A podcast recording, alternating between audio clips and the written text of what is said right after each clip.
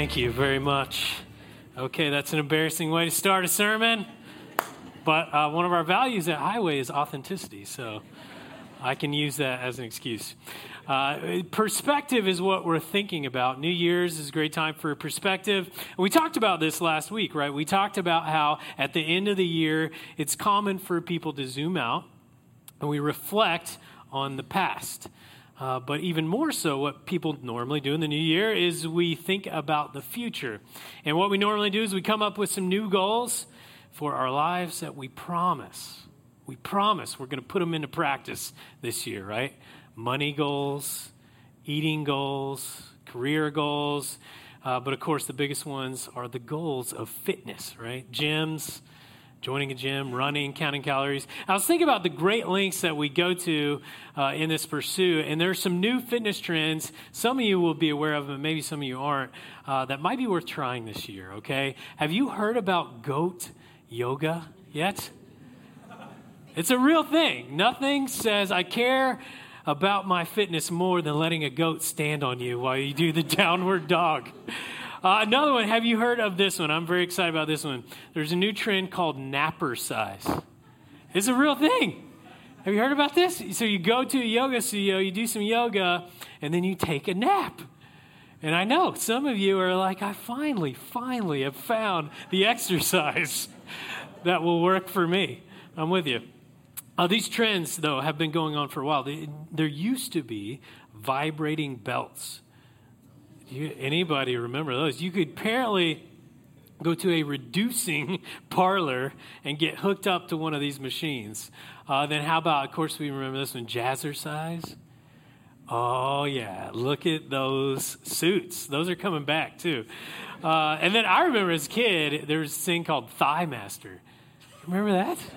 Yes, I remember as a kid, I thought it looked like a torture device to me.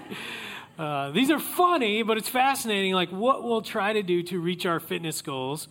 And the reality is, New Year's is a great time to observe the culture because it's a time to really understand what matters most in our culture. The goals and visions and hopes uh, for the future are resolutions for people to get back to what matters most.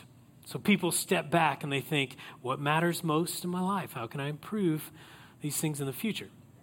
And this comes from a sincere desire we all innately have, deep inside, Christian or not. We know. We know something is not right. And we have this sense that there is more, uh, that we want life to be more full and abundant. Every human has this deep, innate desire to flourish and we talked about this on Christmas Eve. We want our lives to be better, more fulfillment in our jobs, comfort and security with our money, success in our endeavors, looking good. But, but, is it working? Is it working? While this deep longing for fulfillment, a flourishing life, like this might be a good thing, are the things we're pursuing actually giving us fullness? Now, I'm pro physical health. I'm pro like being wise with our money and having worthwhile careers, but I don't see evidence of people gaining deep joy, peace, and hope and contentment.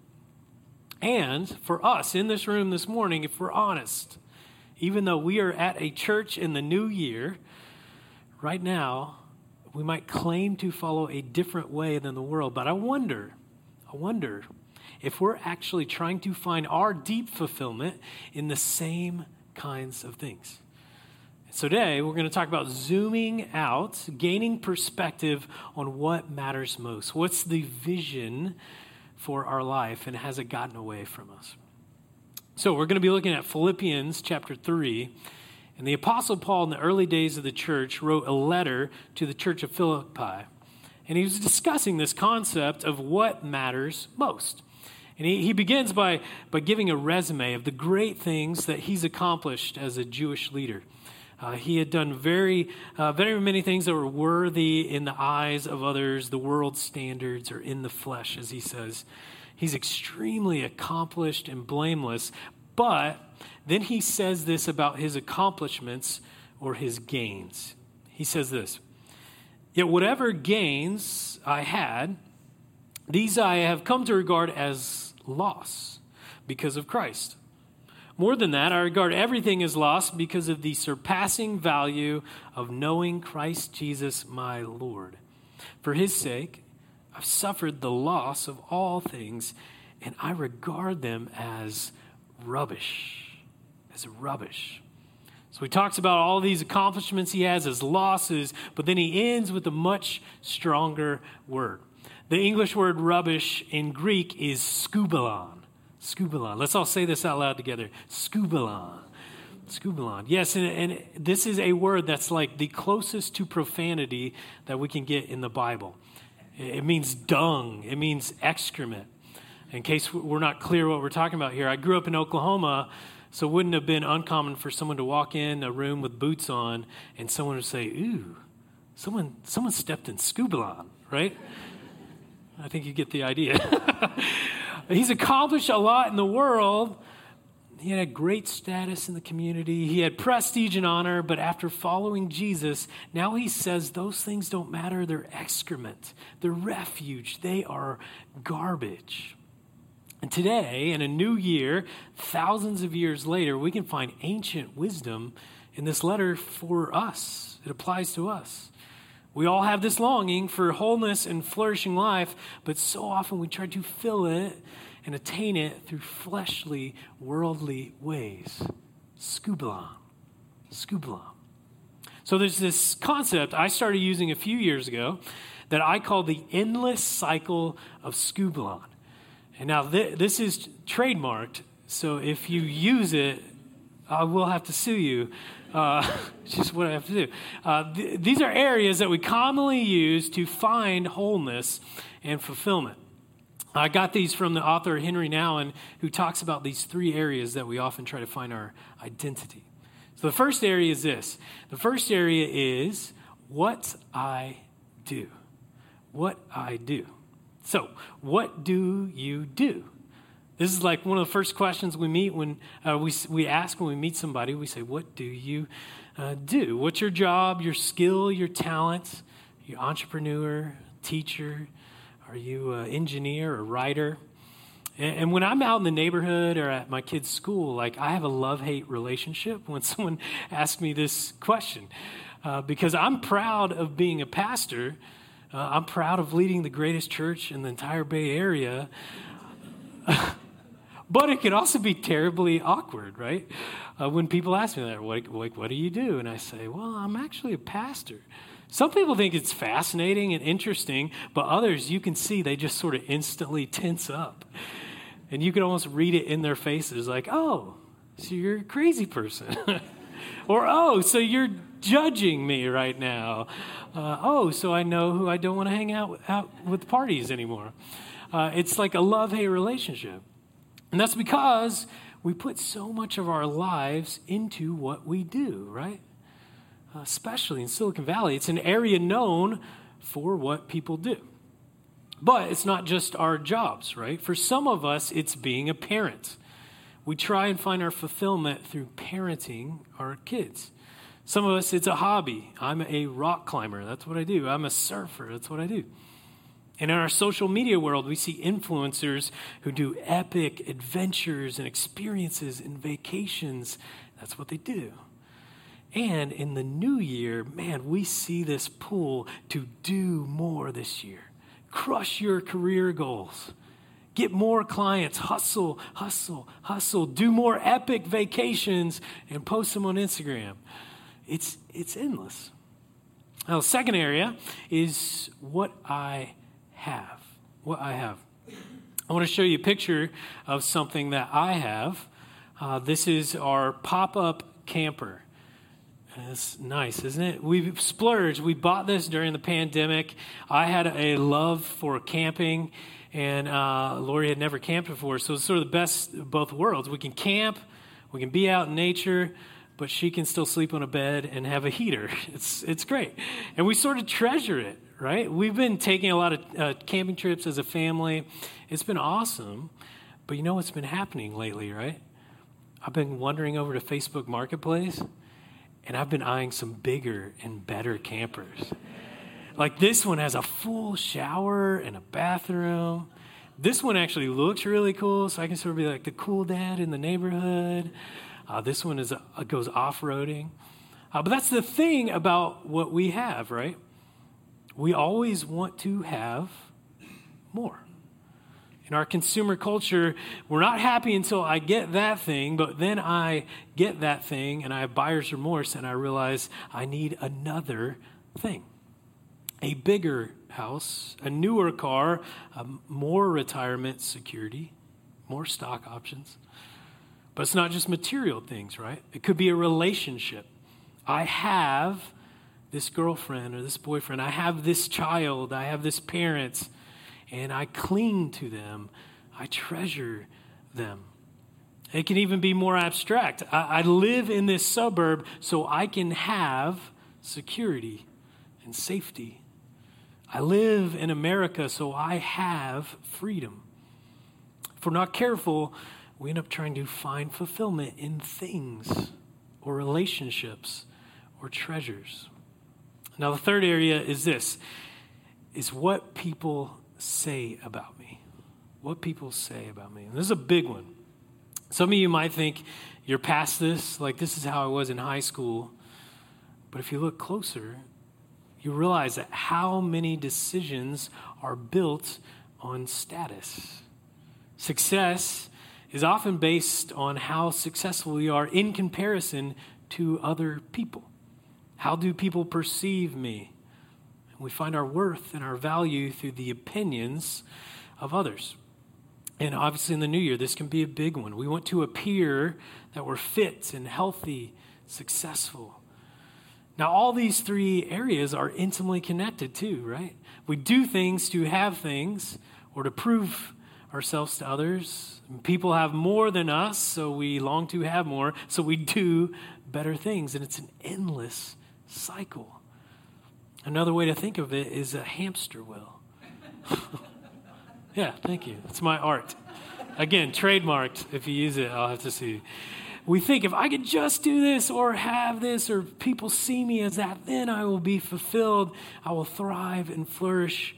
So we keep chasing, we keep running and running without gaining anything.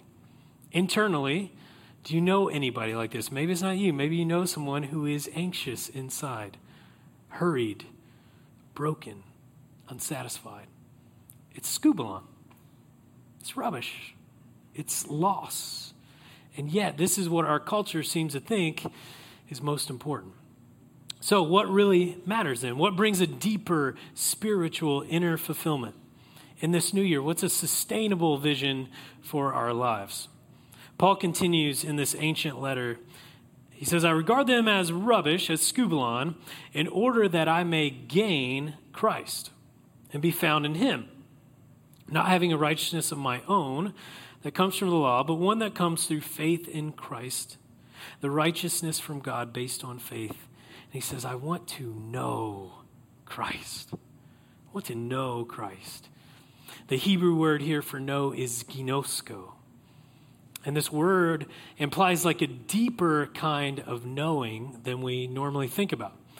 Uh, because really, when you think about it, there's two ways of knowing. Uh, the first way of knowing is all about facts, information, details. And we live in a, a, great period of time for this kind of knowing because we can go on Google and YouTube. Uh, I can't count the, the number of times a day when I have a weird question like, where did eucalyptus trees come from? And I go to Google. Or what are hot dogs made of?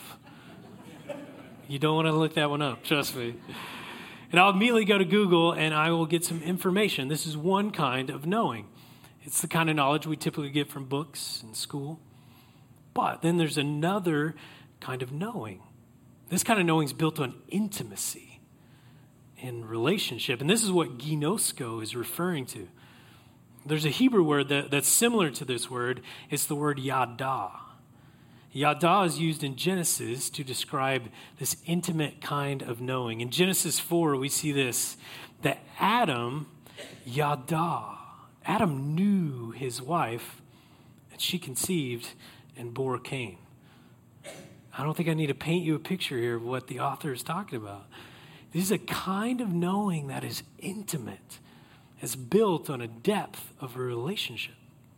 See, if we're not careful, Christianity and our pursuit of Christ can easily become a religion focused on facts and information. But this is not what Paul is talking about. He, he, his goal is not to know about Christ, it's to know him intimately, to be transformed by this intimate knowledge.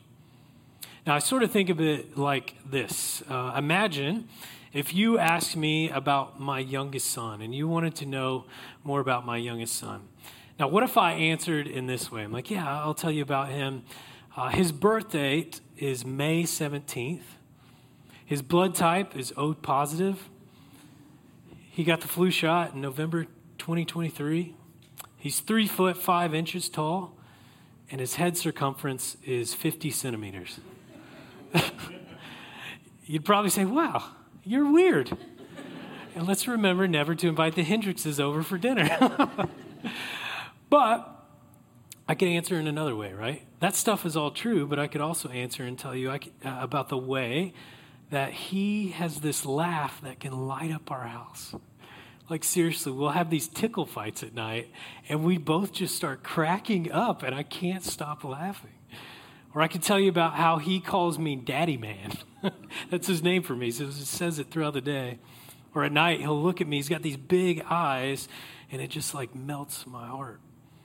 Or I could tell you how he loves to learn how things work. He sort of got this engineer brain. So just the other day, we were in the car, and he wanted to know how uh, gas gets into the engine and how that gas gets burned. And he was so fascinated. Or he'll ask us how, like, the plumbing systems work. I could tell you about the other day, we were at the dinner table, and he, we asked him what he was grateful for, and he said, My friends. And we said, Who are your friends? And he said, Mommy, Daddy, Bubba, and Sissy. It was so sweet, right? This is a different kind of knowing. This kind of knowing is built on time, it's built on relationship, vulnerability, and intimacy. When you look at the words of Paul or the early church or the heroes of our faith, you see such a depth and intimacy with Christ that goes beyond facts and information. There's an abiding peace, calm, and fullness that pervades their being. This is the goal. This is the vision.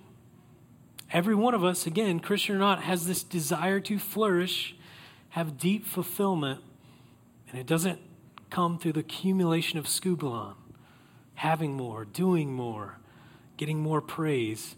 It's from a deep, intimate, transcendent relationship with Jesus that pervades our inside and transforms us. Now, often Christianity can be presented as transactional. I've decided to receive Christ. Now I'm a Christian. I know him. I've done it. I can check that box. But the goal is not a one time transaction, it's a process of knowing Christ more and more, allowing Him to transform us. A, it takes time, it takes intimacy. Now, maybe you have some questions. I certainly do. Uh, the main one is this How do I get to know an invisible presence in this way? One of the heroes of our faith is a man named Nicholas Herman. He lived in uh, France in the 1600s, and, and Herman had this moment of seeing the beauty of God, so much so that he had a point where he completely turned his back on the skubalon of the world and he joined a monastery. And it was there he, his name was changed to Brother Lawrence. a collection of his letters were eventually turned into a book called Practicing the Presence of God. In this book, Lawrence talks about a moment to moment way of communing with Jesus, knowing him intimately, not through like rote prayers or requests, but becoming more aware of his presence while doing the dishes or making sandals for others. And Brother Lawrence, like other heroes of the faith, they give us this vision for a life that goes beyond just coming to a church or doing a Bible reading or being part of a small group. Although those things are good, it's a vision of finding fulfillment and peace knowing God more and more in each moment, each task, each conversation. And This can come through breath prayers. This can come through stillness in the morning, reflection at night. There are many practices to employ, but the goal is to know Jesus more and more.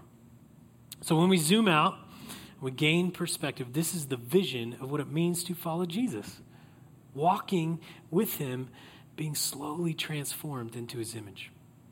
I was reminded of this reality last week. I was thinking about our church and the vision uh, and the future of our church. And I, I felt like God was reminding me and whispering to me, just saying, ultimately, the vision for you as a pastor is help others know Jesus more and more. This is my calling.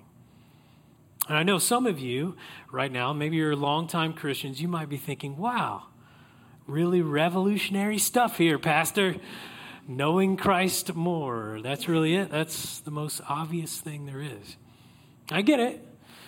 But those of us who have followed Jesus for a while now, we have to zoom out. And we have to ask ourselves a really hard question, and it might sound a little judgy.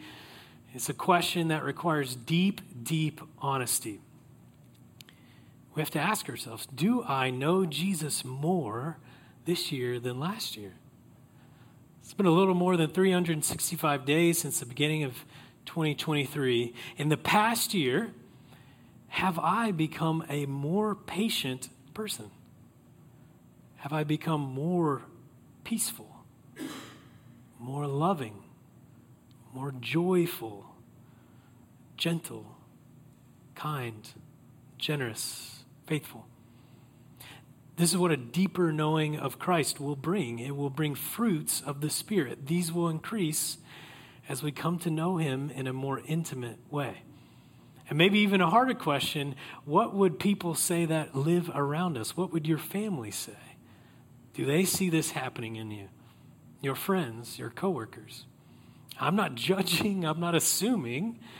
But this is a part of having perspective and zooming out. This is the vision and goal of knowing Jesus is being transformed into his likeness. And I have to ask myself that is that actually happening in me? Because for many Christians, we think we're pretty good at knowing, but it's often the first kind of knowing. We know the right things, we know some Bible verses. We know what to say to others, but deep in our soul and our spirit, when no one else is watching, do we know Christ deeply more and more? This is the goal. This is what matters most. I want to give fi- one final word on this vision and perspective. And, and this is going to lead us into our next sermon series uh, that Vimal was talking about. Uh, Paul continues with this, this writing by saying this. Says, I want to know Christ and the power of his resurrection. We talked about that a few weeks ago. And the sharing of his sufferings, becoming like him in his death. This is another example of how following Jesus is countercultural. What matters most in our world is a cycle of skubalon that is all about us doing more, having more, more status. But that's not the vision we follow. This vision of knowing Jesus and being transformed into his likeness is not just for us and our sake. We can just look at the one we follow. What did Jesus have? No house, no spouse, no kids, no possessions. What did people say about him? Some loved him, but many called him a betrayer or a devil. Eventually, people despised him so much they couldn't bear to have him alive anymore. What did Jesus do? He gave, he surrendered, he died. This is the upside down, countercultural way of Jesus in his kingdom to gain is to lose. Just like Jesus, we give ourselves for our neighbors and our world. We've been sent with a mission to give. For those who are stuck in an endless cycle of skubalon, we show them a different way. Beyond having, beyond doing, beyond proving to others.